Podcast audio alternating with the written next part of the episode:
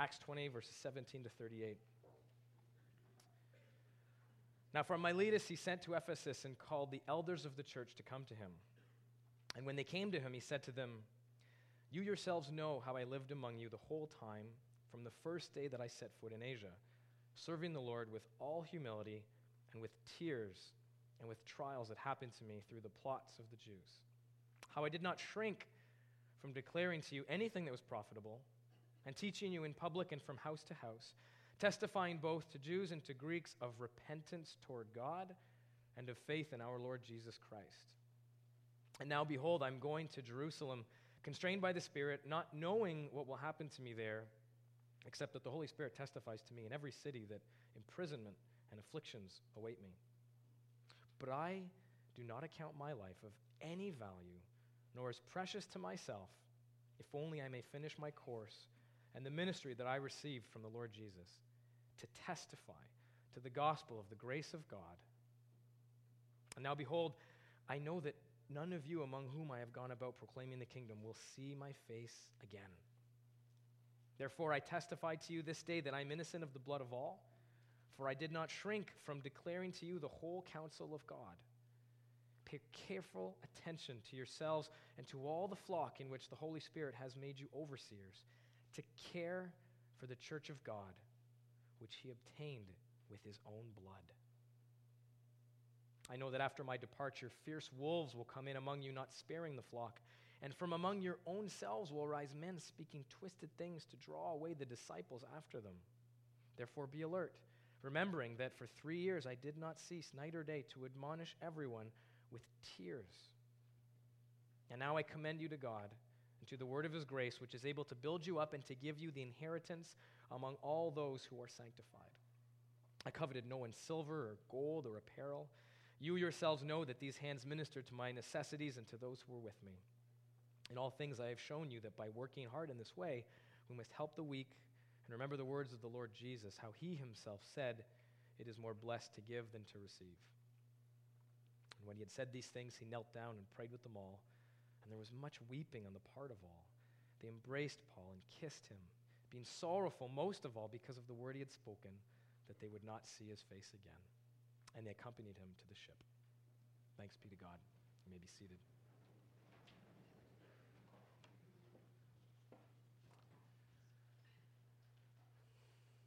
What is your purpose in life?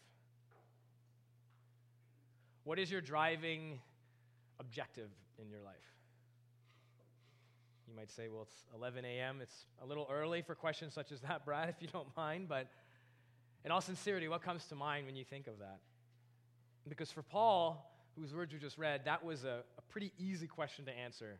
Whether at 11 a.m. or 6 a.m., he would answer the same thing every time. He would answer what we just read in verse 24 But I do not account my life of any value, nor as precious to myself, if only I may finish my course in the ministry that I received from the Lord Jesus, to testify to the gospel of the grace of God. For Paul, his driving ambition in his life, his main goal was the glory of Jesus that he would be known and honored and loved. It was to testify to the infinite value of Jesus, to have people know and experience that he is the greatest treasure on earth. It was an easy answer for Paul, and it was also an easy answer for someone else that I'd like us to talk about this morning. Again, being Missions Weekend, I felt it was appropriate in talking with Scott um, to do a introduction to the life of a, a young woman named Ann Judson.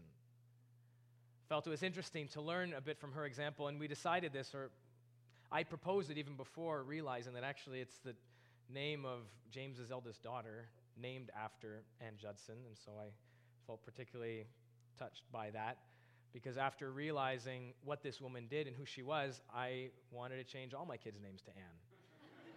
Uh, even my son. Uh, He's not here right now, but he was this close to being Anne the second or whatever, and came, he came pretty close. Ann Judson was the first uh, North American woman missionary to the nations. And as we're going to find out, she has a legacy that impacts the church even today, every day. And as we explore her story, as we explore this text, we're going to see some clear ways of determining if Jesus is indeed your purpose There's going to be some indicators that will help us answer the question is his glory and his renown really the most important thing in my life? And some things that are going to show us what happens when he becomes that most important thing in our life. Anne was born just before Christmas in 1789 in Bradford, Massachusetts, the youngest of five children. She was, by all accounts, a very lively, adventurous, cheerful, intelligent young woman who became very popular in her youth and was invited to all the parties. She says in her journal she was one of the happiest people in the whole world. And then one day, she was reading in the Bible, and she came upon a verse in 1 Timothy chapter 5. The context of this verse is speaking to widows, but the Spirit used it to strike her powerfully. The verse says, She who lives for pleasure is dead even while she lives. And felt a knife in her heart through that, penetrated right to her conscience, and in short time, after discovering more what it really meant for Jesus to be her Savior, she repented of her sins, placed her faith in Him to have her right and accepted before God. It changed her life. Not that long after, her church received visiting missionaries. And among these visiting missionaries was a young man by the name of Adoniram. Adoniram Judson shows up, and he, for him, it's love at first sight when he meets Anne. He is struck by her piety, by her zeal for the Lord. He writes a marriage proposal to her father. I mean, she was aware of this also, but writes a marriage proposal to her father in keeping with the custom of the time. But it's unlike any marriage proposal you've ever heard. You might be familiar with some of these words because they've become quite famous. He addresses her father and says in the letter, I have now to ask whether you can consent to part with your daughter, to see her no more in this world, whether you can consent to her departure and her subjection to the hardships and sufferings of a missionary life, whether you can consent to her exposure to the dangers of the ocean, to the fatal influence of the southern climate of India to every kind of want and distress, to degradation, insult, persecution, and perhaps a violent death. Can you consent to all this for the sake of him who left his heavenly home and died for her and for you, for the sake of perishing immortal souls, for the glory of God? Can you consent to all this in hope of soon meeting your daughter in the world of glory with the crown of righteousness brightened with the acclamations of praise which shall redound to her Savior from heathen saved, through her means from eternal woe and despair. That's a big ask. That is a very big ask. It would take a whole other sermon to talk about how many of us as parents would be willing to consent something like that. And how many of us feel like our children belong maybe more to us than they actually do. After many weeks of reflection, and prayer. Anne replies. Her father let her make her decision. And Anne replied to Adoniram and said, I have come to the conclusion that I must spend my days in a foreign land. I'm a creature of God, and he has an undoubted right to do with me as seems good in his sight. I know that no woman has, to my knowledge, ever left the shores of America to spend her life in foreign missions, nor do I yet know that I shall have a single female companion with me. But Jesus is faithful, his promises are precious, so whether I spend my days in India or America, I desire to spend them in the service of God. They were married shortly after. They bid a tearful farewell to their friends and family, and they embarked on the dangerous four month journey to Burma, what we now call Myanmar. Jesus was obviously, Ann Judson's purpose, to make of his glory and of his renown known throughout all the earth. It was her primary goal. Is it ours today. We're going to see in this text and in our story, there's three things that happen when the glory of Christ becomes the main goal in your life, the dominant ambition of your days. First, you get a new boldness in your life. Second of all, you get a new vulnerability in your life. And then lastly, thirdly, you get new priorities in your life. A new boldness, a new vulnerability, and new priorities. Let's pray and ask God to speak to us this morning. Father, there's a danger anytime we explore the life of a sinful, fallen person like Anne. We can either put her too high on a pedestal and almost venerate her, or we can consider her life so great and so incredible that we can think ourselves so far as to be discouraged.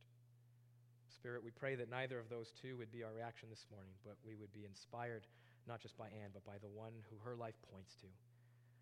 That it would drive us to the cross and that it would drive us to the nations that are both across the nation and across the ocean, but also across the street in the houses and businesses that we cross every day. So we ask, Spirit, that you would fill each one of us and speak to us, and that your word would change us even this morning. In Jesus' name, amen. Poor Anne was not made for ocean voyages. She was seasick pretty much the entire four months. Uh, they arrive in Burma, and their very first challenge, as you can imagine, is the language. They did not speak the Burmese language. They committed themselves to learning it 12 hours a day for two years. Eric and Valerie Nielsen are probably around there and learning French in St. Jerome, Quebec right now. It was made all the harder, though, because at the time there were no existing dictionaries or grammars of the Burmese language in English, and so they had to make their own. And on top of it all, there were no words for God. There was no word for Jesus. These things were foreign in a Buddhist culture, and so it was quite challenging. But Adoniram and Anne were tremendous linguists. They were very, very gifted. And after two or three years, they were able to start writing and translating. Adoniram wrote a grammar of the Burmese language. It's still used even today. Anne, for her part, produced a catechism that explained the concepts of Christianity to people. She was very passionate about women's education. She helped found a school for women, and she promoted tirelessly girls' education. In 1818, a number of years after arriving there, they began evangelizing publicly for the first time. They went into a public space where discussion and sharing of ideas was common, and they cried out to anyone who would listen, Ho, everyone that thirsts for knowledge. And anyone that wanted to discuss was welcome. But usually, when people heard the message they were sharing, they didn't stay for very long because Anne and her husband bravely confronted the idols of the culture, unafraid of the consequences. Very much like Paul in what we read. Twice it says that he did not shrink. In verse 20, you yourselves know how I did not shrink from declaring to you anything that was profitable. And then in verse 27, a bit later, I did not shrink from declaring to you the whole counsel of God. That expression, did not shrink, is uh, a translation of the Greek word hypostello, which means to hide something from fear. It's to avoid saying something from fear of what others might think or how they might react. And I find it incredible that Paul didn't struggle with hypostello because that's one of the things that characterizes my life and probably the lives of most of us here. We care way too much and we are way too afraid of what people might think. And so if Paul didn't avoid saying anything from fear, um, that's not us. Maybe we see there's immoral practices going on at our workplace or dishonest business principles, and we want to say something to our boss, but we're so afraid of what he might think or what he might do to us. Someone that we really care about in our life, there's something that they're doing that is hurting them, and they can't see it, but we're afraid of their reaction if we were to talk to them about it. Or maybe you have friends that you would love to come to know Jesus, but it's just so much easier to let our actions do the talking. You see, hypostello, this fear of how others will react, it defines us and it describes every day almost that we live. Why do we struggle with this so much? The Bible gives a pretty clear answer. The Bible explains that it comes down to what your purpose in life is. Because frankly, for many of us, our purpose in life is the approval and the acclaim and the acceptance of people around us. And so we can't sacrifice that, and so we give in to hypostello regularly. There's this brief insight during the ministry of Jesus John in chapter 12, he gives this little parenthesis where he explains that many, even of the authorities, believed in Jesus, but for fear of the Pharisees, they didn't confess it so that they wouldn't be put out of the synagogue. And then in one of those verses that is just a dagger in my own sinful heart, for they loved the glory that comes from man more than the glory that comes from God. John here is saying, and the Bible is saying, it depends on what your purpose in life is. If your purpose in life is to be accepted and loved, you will always struggle with hypostello. You will always struggle and shrink from saying what we ought to. But Paul and Anne, they didn't because they had a larger purpose. That doesn't mean it was always easy or that it was never difficult or that they enjoyed rejection and isolation. And you read journals that Anne wrote, those first years and subsequent years were very, very hard. They didn't enjoy it, but they could endure it because the glory of Jesus, not the glory of man that they could get, was what was most important to them. There was something else Paul wasn't afraid of that we can often be. And it's saying those things that people don't want to hear in our culture today. In verse 21, it says that Paul called people to repentance toward God and faith in our Lord Jesus. He's describing conversion. The New Testament describes conversion as the two sides of the same coin. There's repentance, where we turn from our sinful ways and we change our mind and our actions, and that we place our trust and our confidence in Jesus instead of ourselves to be okay with God. And I think in our culture, it's relatively easy to talk about faith. I mean, it's still a weird concept for some people, but it's relatively easy. But at least faith is seen generally as a positive value, right? I mean, I've seen people with t shirts, you know, have a little faith. I've yet to see a t shirt saying, have a little repentance. I have yet, I mean, maybe Georgetown's different, but I, I haven't come across that t shirt yet. That is not as easy of a message to go over with people. And yet, you see, Paul, he didn't try to make the Christian message more palatable to the people of his era. But boy, are we ever tempted to do that, aren't we? Often, I think, honest, I think it's with the best of intentions, right? We want people to meet Jesus. And so sometimes we downplay or we hide entirely aspects of the message of Jesus that might be difficult for our culture to accept. But what we're revealing when we do that is actually that what we're trusting in is our ability to persuade someone rather than God's ability to change someone. Right? We think we know what will really be the nail in the coffin and turn them off, and so we don't say those things when maybe that's the very things that God will use to convince somebody. This is why one of the reasons the Judson's ministry was so slow and took so long to see fruit because they didn't shrink from saying things that would turn people off. But what's amazing is when they finally did see fruit, it was fruit that lasted and persevered. Because you see, when we water down the truth, it makes it easier to see short term results, but it's only the full truth that can guarantee long term results. That's why the New Testament warns us to be careful with what material we build with. This metaphor of our ministry as a house, be careful what you build with because we want it to last to the very end. And so the ministry of the Judsons was very, very slow in the beginning. But finally, six years after their arrival, the very first Burmese person decides or seems to decide to, to follow Jesus. A man by the name of Yu Shui Ngung. The Myanmar people here can correct me later and get revenge for what I said on Scott. U Shui Ngung, professor and leader of a group of intellectuals that were disillusioned with Buddhism, was drawn to this new faith. And he said at one point to Adoniram and to Anne, he said, after Adoniram asked him, do you believe these things? Yu Shui Ngung responded, You've caught me now. I believe that Jesus suffered death, but I cannot believe he suffered the shameful death on the cross. But then, remarkably, sometime later, through the work of God's Spirit, he came back to Adoniram and Anne, and he said that he changed his mind. And then he said a sentence that I find incredible. He said, I have been trusting in my own reason, not the word of God. I now believe the crucifixion of Christ because it is contained in Scripture. I love that. I am very different than Mr. Shui Ngung in the sense that I'm not a Burmese man from the 1800s, in case you didn't notice. but I have that in common with him, and that is for sure. Trusting in my own reason, evaluating the Bible according to what will make sense for me. Many of us do that. Oh, I can believe this. This makes sense. I can fit this in my categories. But this, no, that needs to be, I can't, I can't believe that. That doesn't make sense. That doesn't fit with what people say today. That's archaic thinking. We've progressed beyond that. Mr. Shui Ngung, if he was here today, he would say, Be careful, brothers and sisters, in trusting in your own reason. Believe rather because it is contained in the scriptures. So when Jesus is the primary purpose in your life, you get a new boldness, but you also get a new vulnerability. And throughout her ministry, cried a lot because the things that she saw female infanticide, the abuse of women that were treated as worth little more than animals in that culture, human slavery, a government that would routinely torture and massacre its own people. And the reality is, if she would have just stayed at home in Bradford, Massachusetts, she never would have encountered any of these things, right?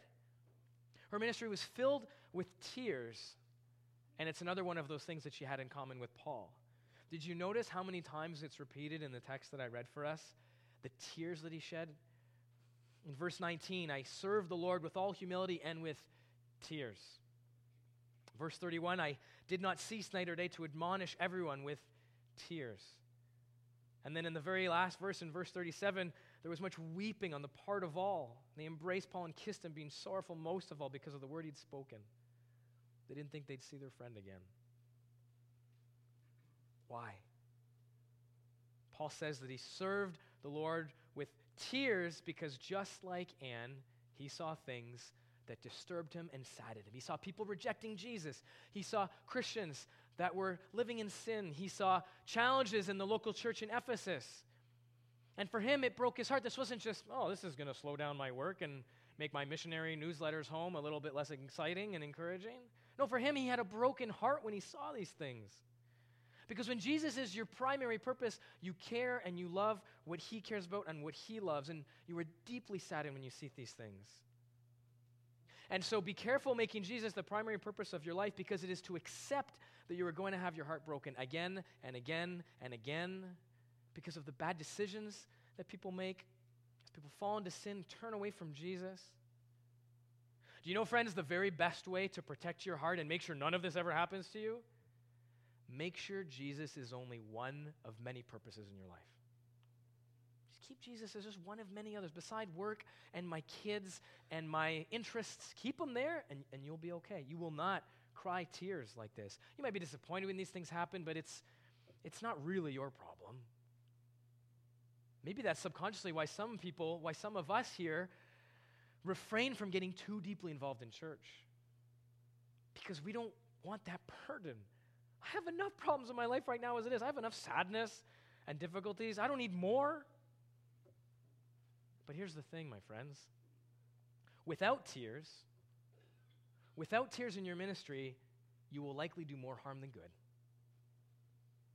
Let's look at Paul again, verse 31. Why did he cry tears?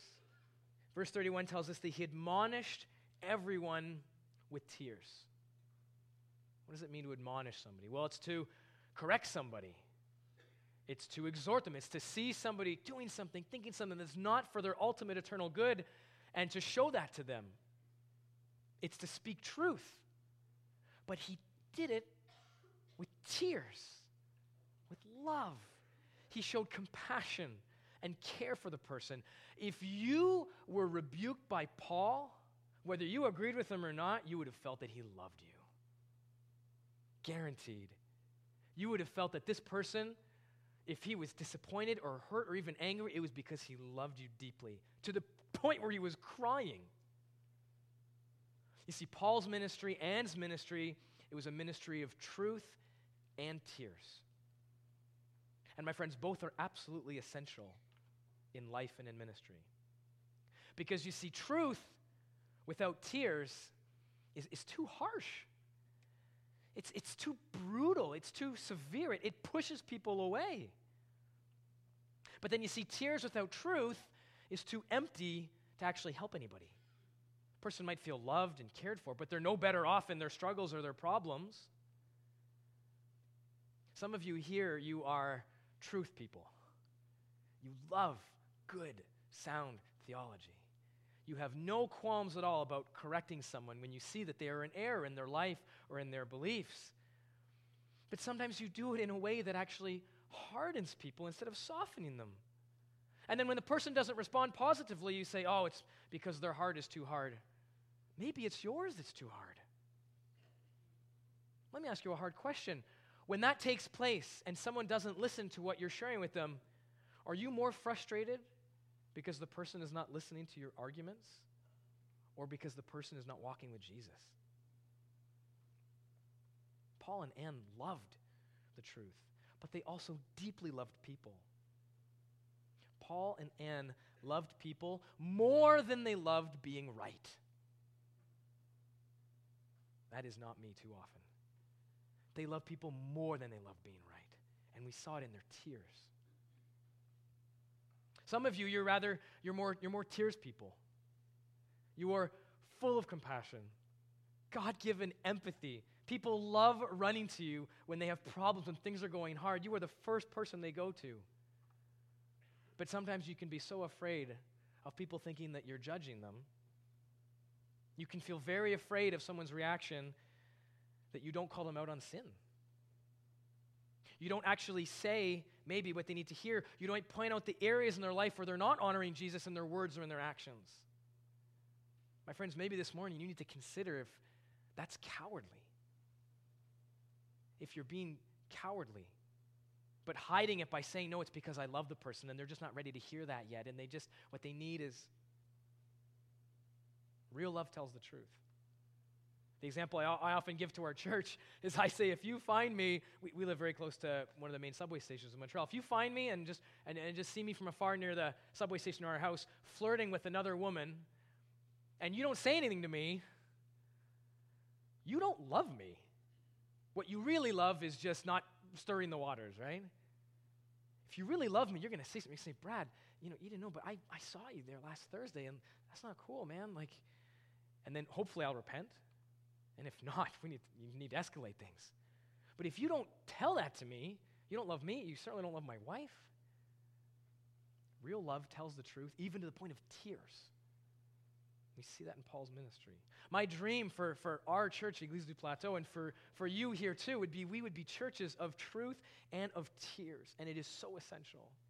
Because if we become churches of just truth, no one's going to listen. We'll be just like people with the signs repent, the end is near. People drive by. But if we become a church that is only a church of tears, we won't help anybody. We won't make a difference in anybody's life.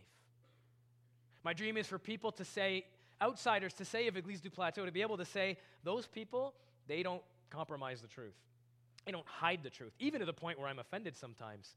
But they are so patient with my doubts. They're so, they're so tender and full of love, even towards those who have different opinions than them. That'd be amazing. Paul and Anne remind us that if we live for Jesus as our primary purpose in life, we are going to cry and weep like Jesus and Paul. It makes you incredibly vulnerable. And I think it's one of the things that actually drives us to keep Jesus as one priority among others. After many years, the ministry of the Judsons began to bear fruit and to accelerate. But the next challenge was just on the horizon. In 1824, war sprang out between Burma and Great Britain, and even though he was American, they took Adoniram as a spy and they put him in jail. Some of the worst conditions you can imagine. Anne writes that the situation of the prisoners was distressing beyond description. There were above 100 prisoners shut up in one room without a breath of air excepting from the cracks in the boards. I sometimes obtained permission to go to the door for five minutes when my heart sickened at the wretchedness exhibited. The prisoners, from incessant perspiration and loss of appetite, looked more like the dead than the living. And Anne went every day to visit and to take care, not just of her husband, but even of the other prisoners. With incredible courage, she didn't stop pleading to the governor of the town to release them, even though she, as a woman, didn't have rights to do this. She would not allow that to stop her. Unfortunately, it did nothing for some time, and Anne cried a lot of tears in that season of her life. Thirdly and, and lastly, when Jesus is your primary purpose in life, it gives you new, brand new priorities. Adoniram was in jail for a year and a half before the war ends and he's freed. A non Christian Englishman that was jailed with Adoniram at the time, he published in a Calcutta newspaper his thanks to Anne. He was so touched by what she did over these 18 months. He called her the ministering angel to the prisoners, and he said, Overflowings of grateful feelings compels us to thank that amiable and humane woman who, through living, who, though living at a distance two miles from her prison, without any means of conveyance and very feeble in health, forgot her own comfort and infirmity and visited us, cared for our needs, and contributed to alleviating our ministry, our misery. He was so touched by what she did. But unfortunately for the Judsons, it wasn't the end of their sufferings. In many ways, it was just the beginnings. Two of their closest missionary friends with them in Burma died of tuberculosis. Suddenly, they were completely alone. At one point, Anne fell deeply ill, so ill she had to return home to America for treatment. But it was so far and so long by boat in those days that took two years for her to go back, get treatment, and then come. Adoniram missed her terribly. But by far their greatest suffering that they experienced in their life, by far their greatest trial, was the death of their son Roger at the age of 17 months. Ann wrote in her journal Death has entered our dwelling and made one of the happiest families wretched. Our little Roger, our only little darling boy, was three days ago laid in the silent grave. Short pain, short grief, dear babe, was thine. Now joy is eternal and divine. We do not feel a disposition to murmur or to inquire of our sovereign why he has done this. That last sentence strikes me as being quite faith filled, but it's actually the sentence that she writes many months later that I find even more striking, where she's able to say, I feel much more contented than I ever expected to be in such a situation. I think I do enjoy the promises of God in a higher degree than ever before, and have attained more true peace of mind and trust in the Savior. I read that and I said, How? How? It scares me to think what would happen to me if that were to happen to any one of my children. How do you survive something like that? Well, we get a hint in the words of Paul in verse 24. We get a hint that it's related to his priorities. New priorities that he hits from putting Jesus first.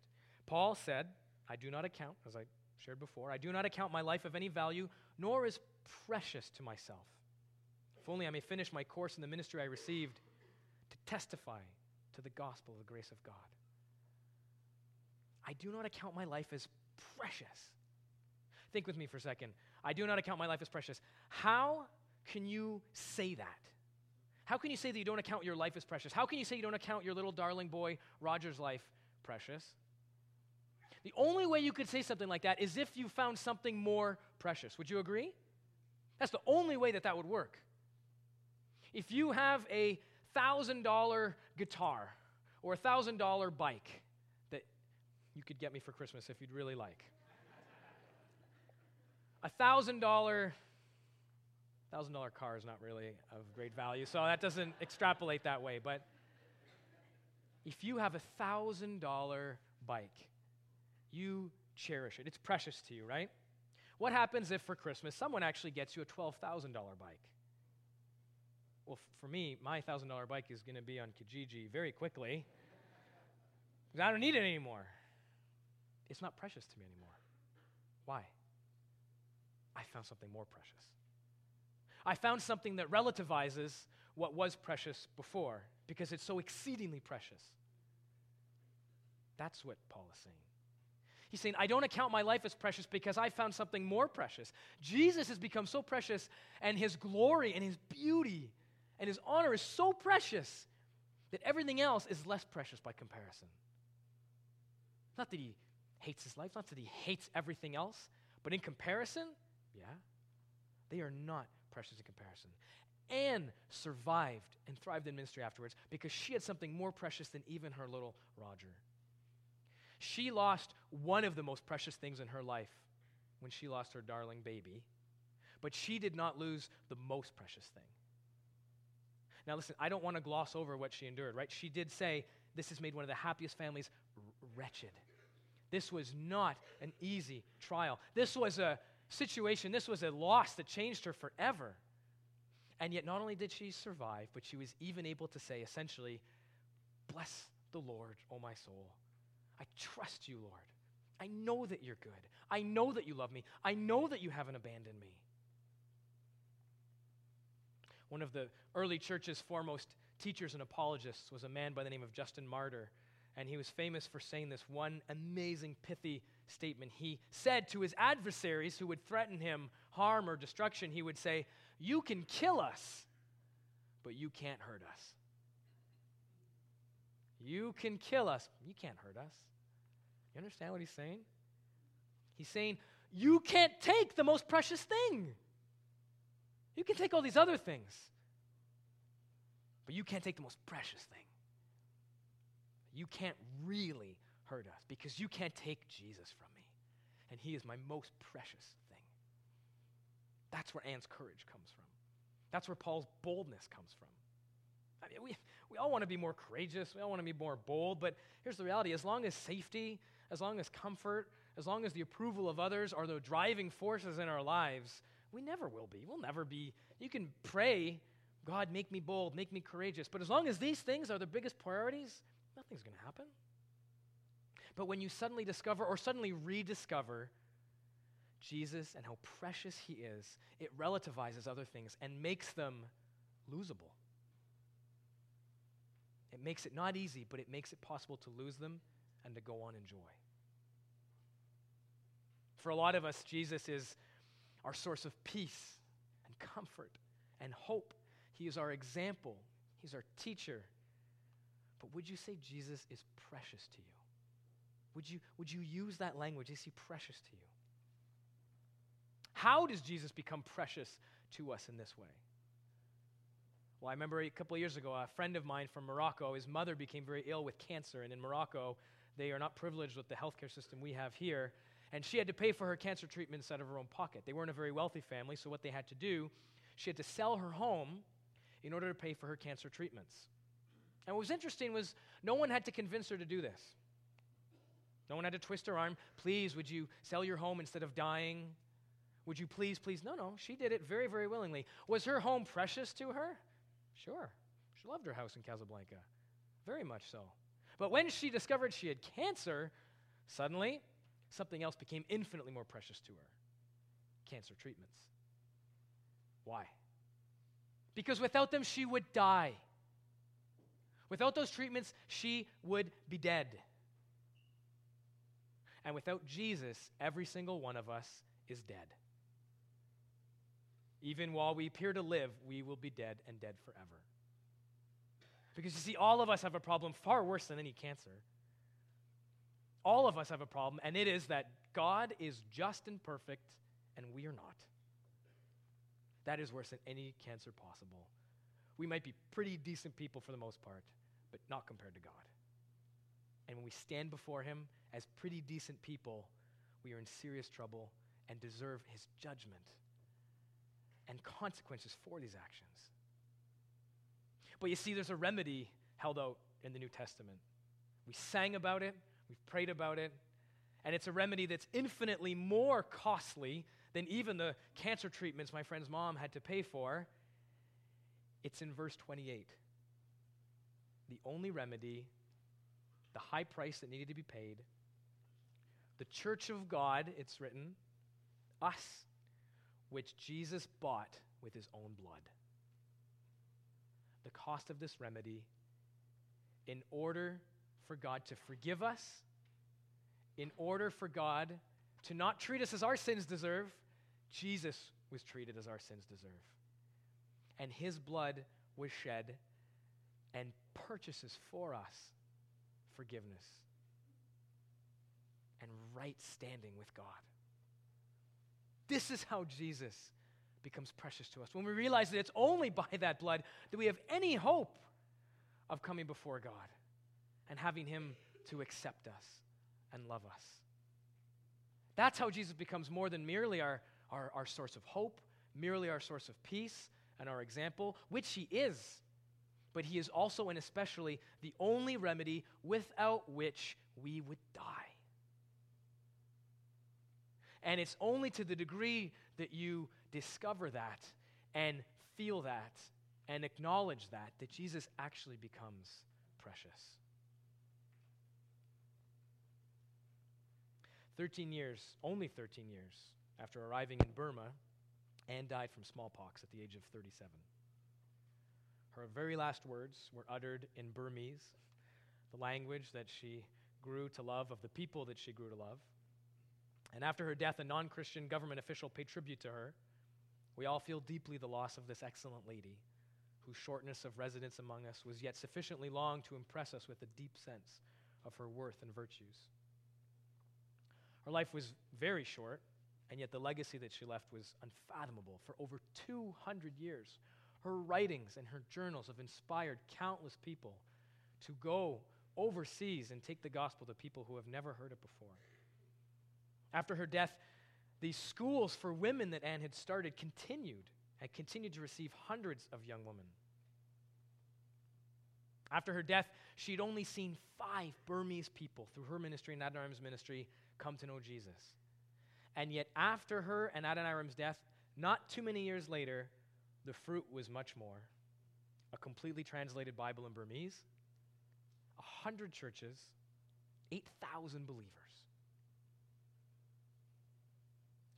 How do we react when we hear a story like that? How do we react when we hear someone's life like that? Honestly, it makes me want to never take a vacation again. Uh, who, who am I to have a day off? Who am I to look what she did? It's not the right reaction. It makes me feel incredibly guilty. I don't think that's the right reaction either. But it should drive us to ask questions about how we are living our lives, what our priorities actually are, and what they say about what we believe. Listen, God's call is different for each and every single one of us. And it's important to remind ourselves that God never gives the grace required to endure a trial before the trial comes. If God were to call me to a suffering, anything like that, I know He would give the grace to endure that. So we don't have to fear that. We don't have to live in fear that something like that is going to happen.